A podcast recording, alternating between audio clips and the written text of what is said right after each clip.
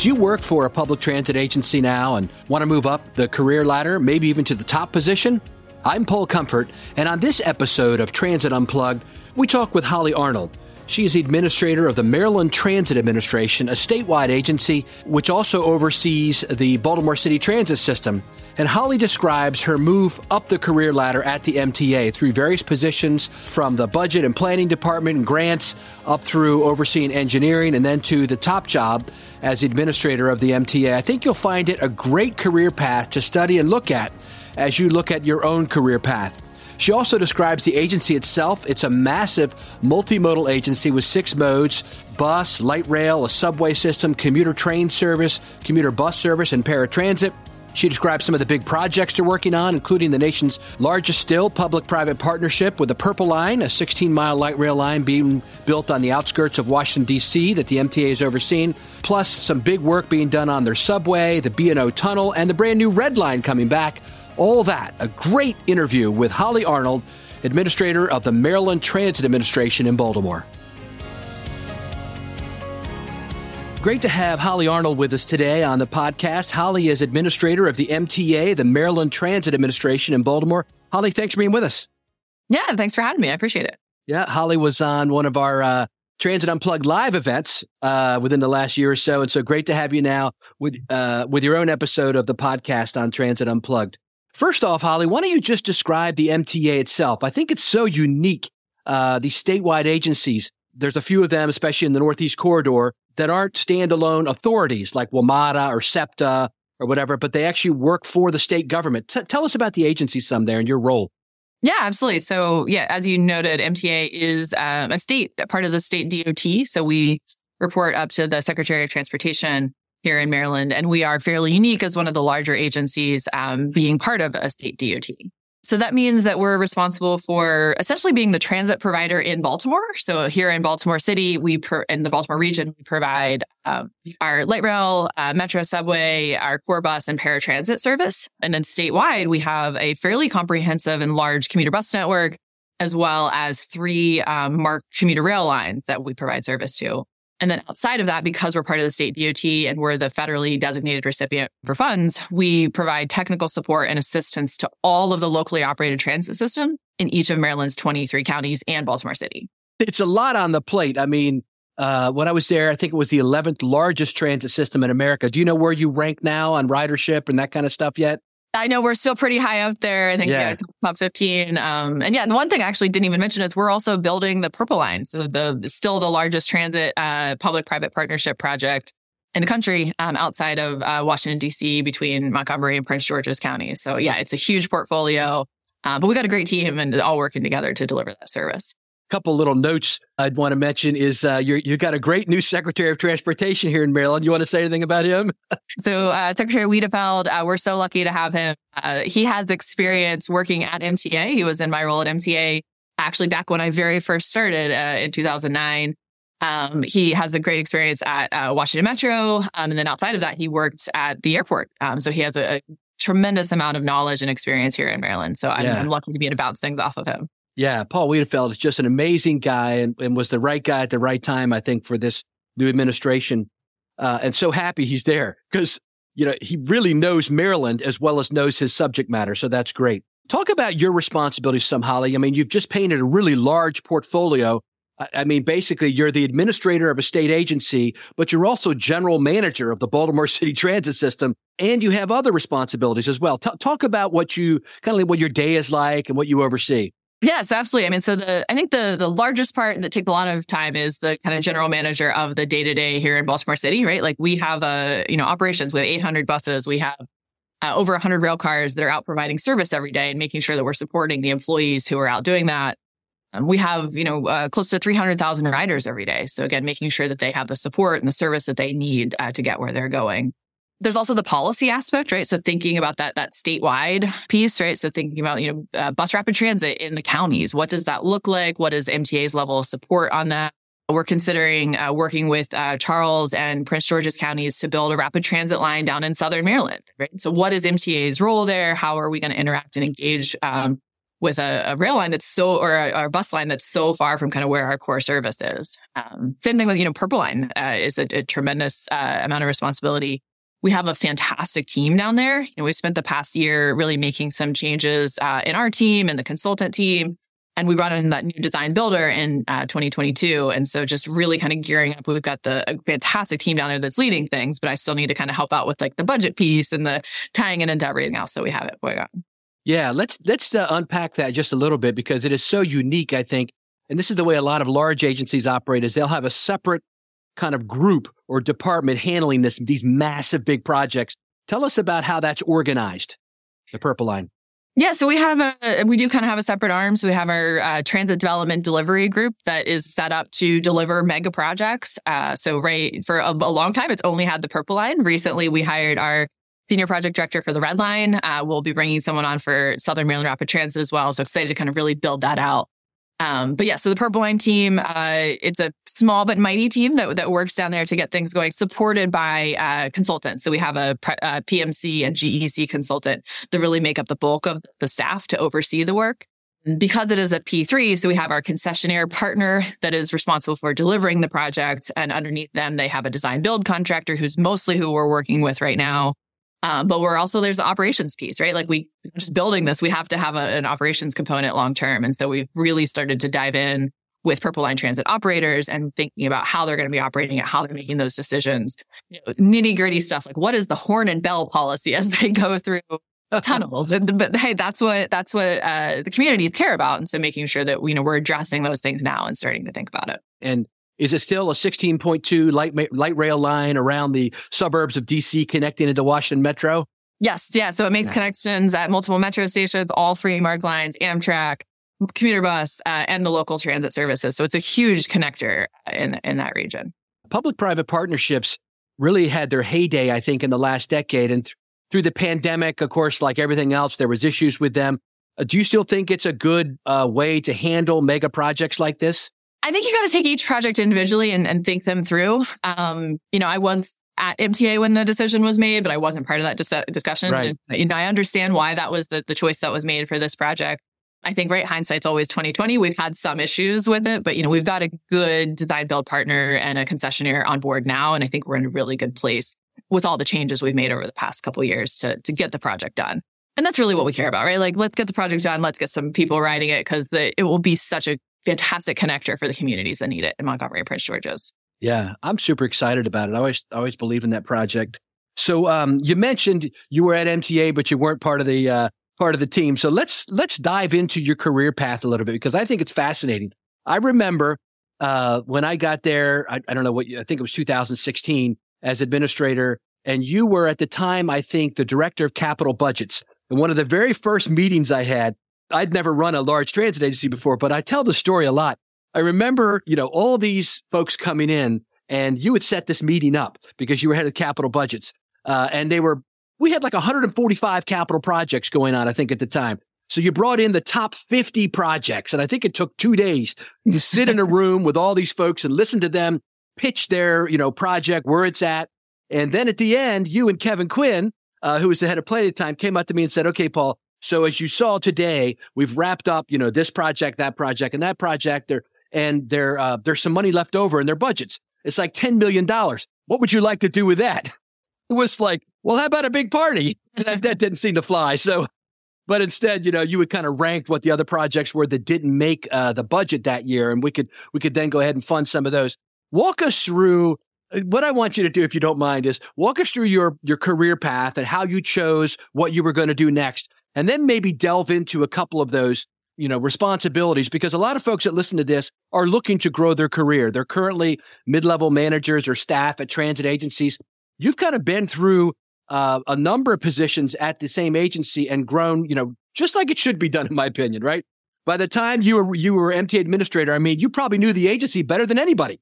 Uh, and so it made sense to have you in that role just for that. Not not even talking about your leadership abilities et cetera but walk us through that if you would yeah, absolutely. So I started at MTA actually as a contract employee back in 2009 under uh, then Administrator Wiedefeld. Um, and I started out, I was a grants administrator. And so my job was we would get these ginormous paper invoices and go through page by page, put a stamp on it and identify what grant was supposed to be funded, what project was supposed to be funded by what grant. So yeah, I very much did very low level starting out, kind of working uh, on day to day. It was a great experience though, because I get to understand the federal process, what the Federal Transit Administration was looking for, understanding what projects could be funded by what grants. And I loved what I got to put together when I became the capital program manager after a couple years. The, it was almost like a puzzle, being able to identify these are the different funding sources that we have. These are the different projects. This is when it's going to be spending and identify how do we make this work? How do we get the, the most bang for our buck as we're, as we're moving our projects forward? And how do we advance the, the agency? And that job was also fantastic too, because you really do get to know the entire agency, right? Like at a transit agency, the capital budget is involved in everything, right? Like you're not buying or building anything without the capital group involved you know, one of the things that I did and I really recommend to anyone going forward is just I asked a lot of questions and took advantage of like, hey, I want to see this project. Like we're building this thing and it's really cool. Can I come out and see it while it's under construction? And so I, I did that. I remember um, when our, our it was MARC locomotives that were coming in at the time, and I asked the team like, "Hey, can I come see these?" And there's a picture of me, you know, way back when, uh, sitting in a MARC locomotive, like pretending to drive it. But it was really awesome because I get to know the projects. I got to know the importance of the projects. I got to understand timelines, um, right? It's like, you know, utilities. Anytime that's going to, where you have to deal with the utility, it's going to take a little bit of extra time and understand the impacts of some of those things. So I spent a lot of time in the capital program group, again, really getting to know the agency and how the agency worked. I became uh, the director of planning in um, 2017. And so that was again a really pivotal time. You know, we were launching Baltimore Link, the bus network redesign um, worked closely with Kevin and was able to um, take on kind of the student outreach before school started, right? So we basically had kind of two launches for Baltimore Link. One was the summer launch where we changed everything. And then that fall, students were coming back and they may not have ridden the system before. And so we had to make sure that they knew where they were going. They knew what bus route to get on. And so I spent a lot of time working through that as well. I was uh, director planning for about two years. Um, my biggest, kind of most exciting project that I did there outside of Baltimore Link was um, the Central Maryland Regional Transit Plan. Uh, so this was a legislatively mandated plan to look at uh, 25 years, um, five counties, and, and Baltimore City. Uh, like, what is our goal and desire for the region, and where do we want to be going? Um, so it was really fun to work with. Uh, with there's a commission that was established with the local elected officials to identify, you know, what are we looking at to move forward? And you know, we identified a number of corridors. Um, we did a corridor study, which was the east-west corridor study, which has now kind of been revamped as, as the revived red line. Um, and then a north-south one from Towson to downtown Baltimore, both of which are moving forward. We also looked at additional dedicated bus lanes, additional TSB um, shelters, and then a big one for me is uh, accessible stops. Um, yeah. So one of the things that I learned in that report is only, I think it was 19% of bus stops in this Baltimore region were accessible, right? So that is, that is not a good number. Um, and so we've been working with Baltimore City on that. Um, but we've also been putting our, our money where our mouth is. And MTA is investing about $20 million in making um, over 200 bus stops um, ADA accessible because wow, we want to make great. sure that everyone can use transit. Yeah, that's great. So after I was a, a director planning for a little bit, um, our deputy administrator position came open. And so that one was responsible for planning, engineering, uh, real estate, and our local transit support group. Um, and so that one was definitely a, a, a tough choice for me to say, like, yes, I want to go for this role. I'm not an engineer and overseeing engineering and construction was a little intimidating. Um, but, you know, I said like, Hey, I, I want to take this on. I, I want to do it you know, there's a number of things I get frustrated with engineers, right? Like I love engineers. They're fantastic, but they're engineers. Um, and so like, let me, let me see what I can do to kind of change some of those things and, and work with them. And so I uh, took on the deputy administrator role in 2019 and did that for a couple years before, um, throughout the pandemic, which was, which was very interesting to see how things changed and, and that some of the challenges that the team was going through with the supply chain and how do you do construction when you can't have a morning safety briefing because you can't have everyone in the room together? right. Like yeah. a lot of things that really came up with the team that we had to work through. Um, but you know, challenges that were, were overcome and the team did a great job on. And then in, in 2021, um, I was asked to take on the role of acting administrator um, here at MTA. And so um, that was very exciting. I was seven months pregnant at the time. So we had to uh, I think it was, you know, during the pandemic, a lot of people didn't realize because they only saw me from, uh, you know, neck up on the screen. And then I went out and was meeting operators and right. kind of waddling around. But I will say, uh, it's a it's a good way to get to know people and get to know people right as a person right they, they see me yes i'm the administrator but also i'm like i'm a, I'm a person i'm a mom and so you know we still people always ask how um how my daughter's doing and, yeah it humanizes you or something exactly yeah yeah so yeah it's really fantastic that's pretty cool can we take one quick step back on the engineering job uh, yeah. and then we'll dive into some of your current projects i was hoping you could kind of unpack what engineering departments do at transit agencies. We haven't really covered that a lot on the podcast, but they're so important. Absolutely. Yeah. I mean, so we, you know, we need engineers to do the designs for, for kind of, again, all those major capital projects that we're doing. So at MTA, uh, we have multiple groups within our engineering department. Um, so we have a, a, systems engineering group that basically handles our, our, vehicles and all of the, the systems, right? The signal systems and the, a lot of the IT network, the phone network, things that kind of talk to each other there. Um, we have a, a civil group, uh, kind of civil and ADA that does really what you would think in terms of kind of civil construction. So they do our, our roofs and our parking lot, different projects like that. And then we have a track and structures group that is responsible for, uh, you know, ensuring that the track is maintained and then that the structures like our, our bridges and stations and everything else. Um, we also have a construction team. So they oversee, we don't do any of our own construction, but they oversee the uh, contractors that come in and ensure that you know, they're doing the right things in the right places, submitting everything correctly. We have a, a QA QC team that kind of oversees all of that to make sure we're following our, our processes throughout. Yeah, I mean, the engineers really are key to ensuring that we're able to deliver our projects. They um, write the design documents, they kind of oversee the, the procurement, and then even once it's under construction, they're still involved with the project to ensure that it's it's being you know done in the way that was was originally designed and planned. And does MTA, like most agencies, uh, have contracts with some of the big engineering firms? Yes, yeah. You name the the firm. I think we've got them on contract here. So yeah, we we appreciate the support of all of our you know consultant uh, employees that help us out. It's such a uh, important but behind the scenes part of any large agency that I wanted to give you a chance to talk about it since you had overseen that. Thank you. And speaking of the big projects that uh, that the engineering department works on. Let's talk about a couple of those you're working on now. Let's start off with the B&O tunnel. Uh, this is such an important project. Yeah, so this is the um, with in partnership with Amtrak. So Amtrak owns the tunnel. Uh, it is uh, over 150 years old. Um, the oldest tunnel that they inherited when they when they became Amtrak. And the one stat that I love is I think when it was built, uh, Ulysses S. Grant was president. like, yeah, that's right. Takes it back. To Civil War era. Yes, uh, exactly. So it is uh, a very old tunnel.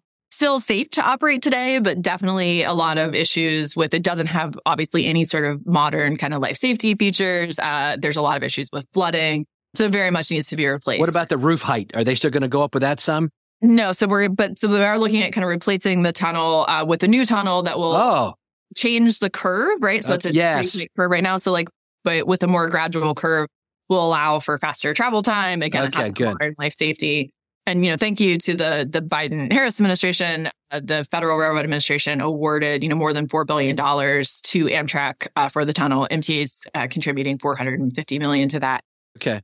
And the other big piece of that project, which I'm very excited about, uh, again going back to accessibility, we're going to get a new, finally ADA accessible West Baltimore MARC station, uh, which is something that we've been talking about for a really long time. And so that will be fantastic for the communities there. Um, we're looking at, you know, the red line would also come in there. So great opportunity for transit oriented development. And just, I think it could be, it should be a game changer for the communities. You've got a subway there. Um, and uh, talk, talk to us about what's happening there. We do. Yeah. A lot of people forget that uh, Baltimore has a subway, including folks who live here. And so that's one of the best kept secrets that I'm trying to make sure is, is not a secret that folks right. know. Really fantastic uh, way to get around town. Um, but yeah, so we have on our subway system, it is 40 years old. And so we are in the process of replacing the vehicles and the signal system. Um, you know, they're just kind of aged out. The vehicles themselves need to be replaced. And so we received, uh, so we have a contract for, for both of those. Um, the signal system installation has been in the works for the past couple of years. Uh, they're about ready to kind of flip the switch on that. And we're also receiving the new vehicles. The first test vehicle came last, uh, last year going through the, the testing now on the test track and should be going into service in 2025. Awesome. Now let's switch to the future. So you got some other big things coming up. Talk to us about the light rail vehicles that you're, so you were just finished up a midlife recycle or rehab and now you're, you got money to go forward with brand new vehicles. Well, we hope. So we applied for a federal yeah. okay.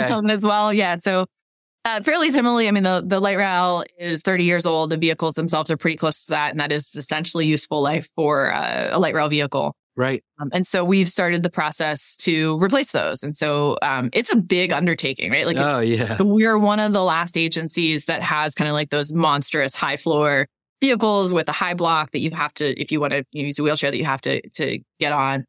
And so we're looking at modern, low floor, smaller profile, um, more obviously more context sensitive, right? Like they will fit within the the urban environment way better than our current vehicles do.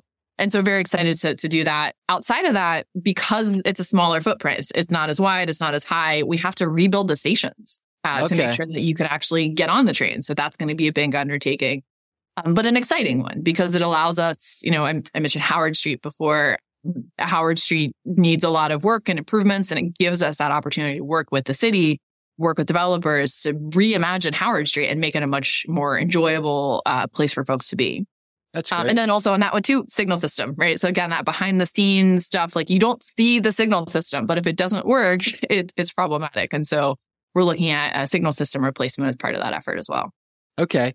And tell us where we're at on the red line. Yeah. So Governor Moore in June uh, relaunched the Baltimore Red Line, which is um, still in the kind of early planning stages, project development at this point. But we have the ability to use 13 years worth of, of work and documents and engineering from before. So we brought on a senior project director to, to lead that effort. Uh, we're working closely with the city and the county. Um, and so we have done a ton of uh, engagement with the communities over the past year. I will say the number one thing that we've heard is uh, get the shovel in the ground. We want, we want the red line now, um, which is great. Um, and we're working with the Federal Transit Administration to kind of brush off the environmental documentation. Uh, we should have in 2024 an announcement of, of mode. So we're looking at light rail or bus rapid transit. So which mode it will be, and then beginning to move forward with that.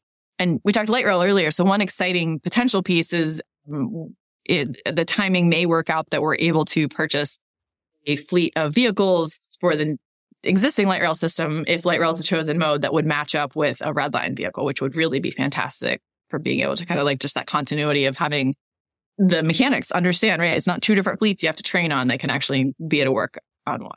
And the red the red line is the east west corridor. Do you have something going on in your north south corridor? We do. So one of the uh, in the Central Maryland Regional Transit Plan that I mentioned previously, uh, one of the corridors identified was a north south one from Towson into downtown Baltimore. And so the team worked over the past 18 months to do a feasibility study there, um, looking at potential ridership, what modes, what alignments would work. Um, so that got published in December. And so we're looking to kind of re kick off that public conversation for the next steps um, this year. And so excited to, you know, again, pretty closely mirrors our CityLink Red, which is one of our, our bus routes. Um, and that is our highest ridership bus route uh, that honestly rivals uh, a lot of rail in, in other cities. Um, so definitely a, a corridor that can use some investment. And so we're looking forward to that. Holly, thanks so much for sharing with us your career path and the big projects you've got going on at one of the largest agencies in America. Yeah, absolutely. Thank you so much for having me. Hi, this is Trish Hussey, editor of the Transit Unplugged podcast. Thank you for listening to this week's episode of Transit Unplugged with our special guest, Holly Arnold, administrator of the Maryland MTA. Next week, we have another special feed swap episode. This time, we're swapping episodes with APTA's Transit Authority podcast, where VP for Mobility Initiatives and Public Policy, Art Guzzetti, is talking with Amtrak CEO Stephen Gardner.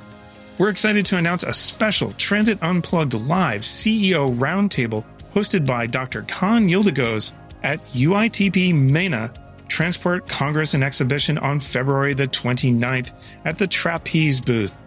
We'll have guests including UITP President Renee Amilcar and the Director General of the Integrated Transport Center in Abu Dhabi, Abdullah Al Marzuki. Look for more information and links in the show notes.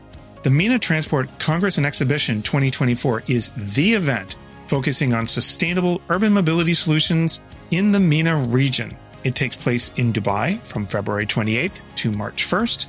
The event is co organized by UITP and Dubai's RTA. The MENA Transport Congress and Exhibition has been a premier platform for showcasing advancements in public transport since 2007.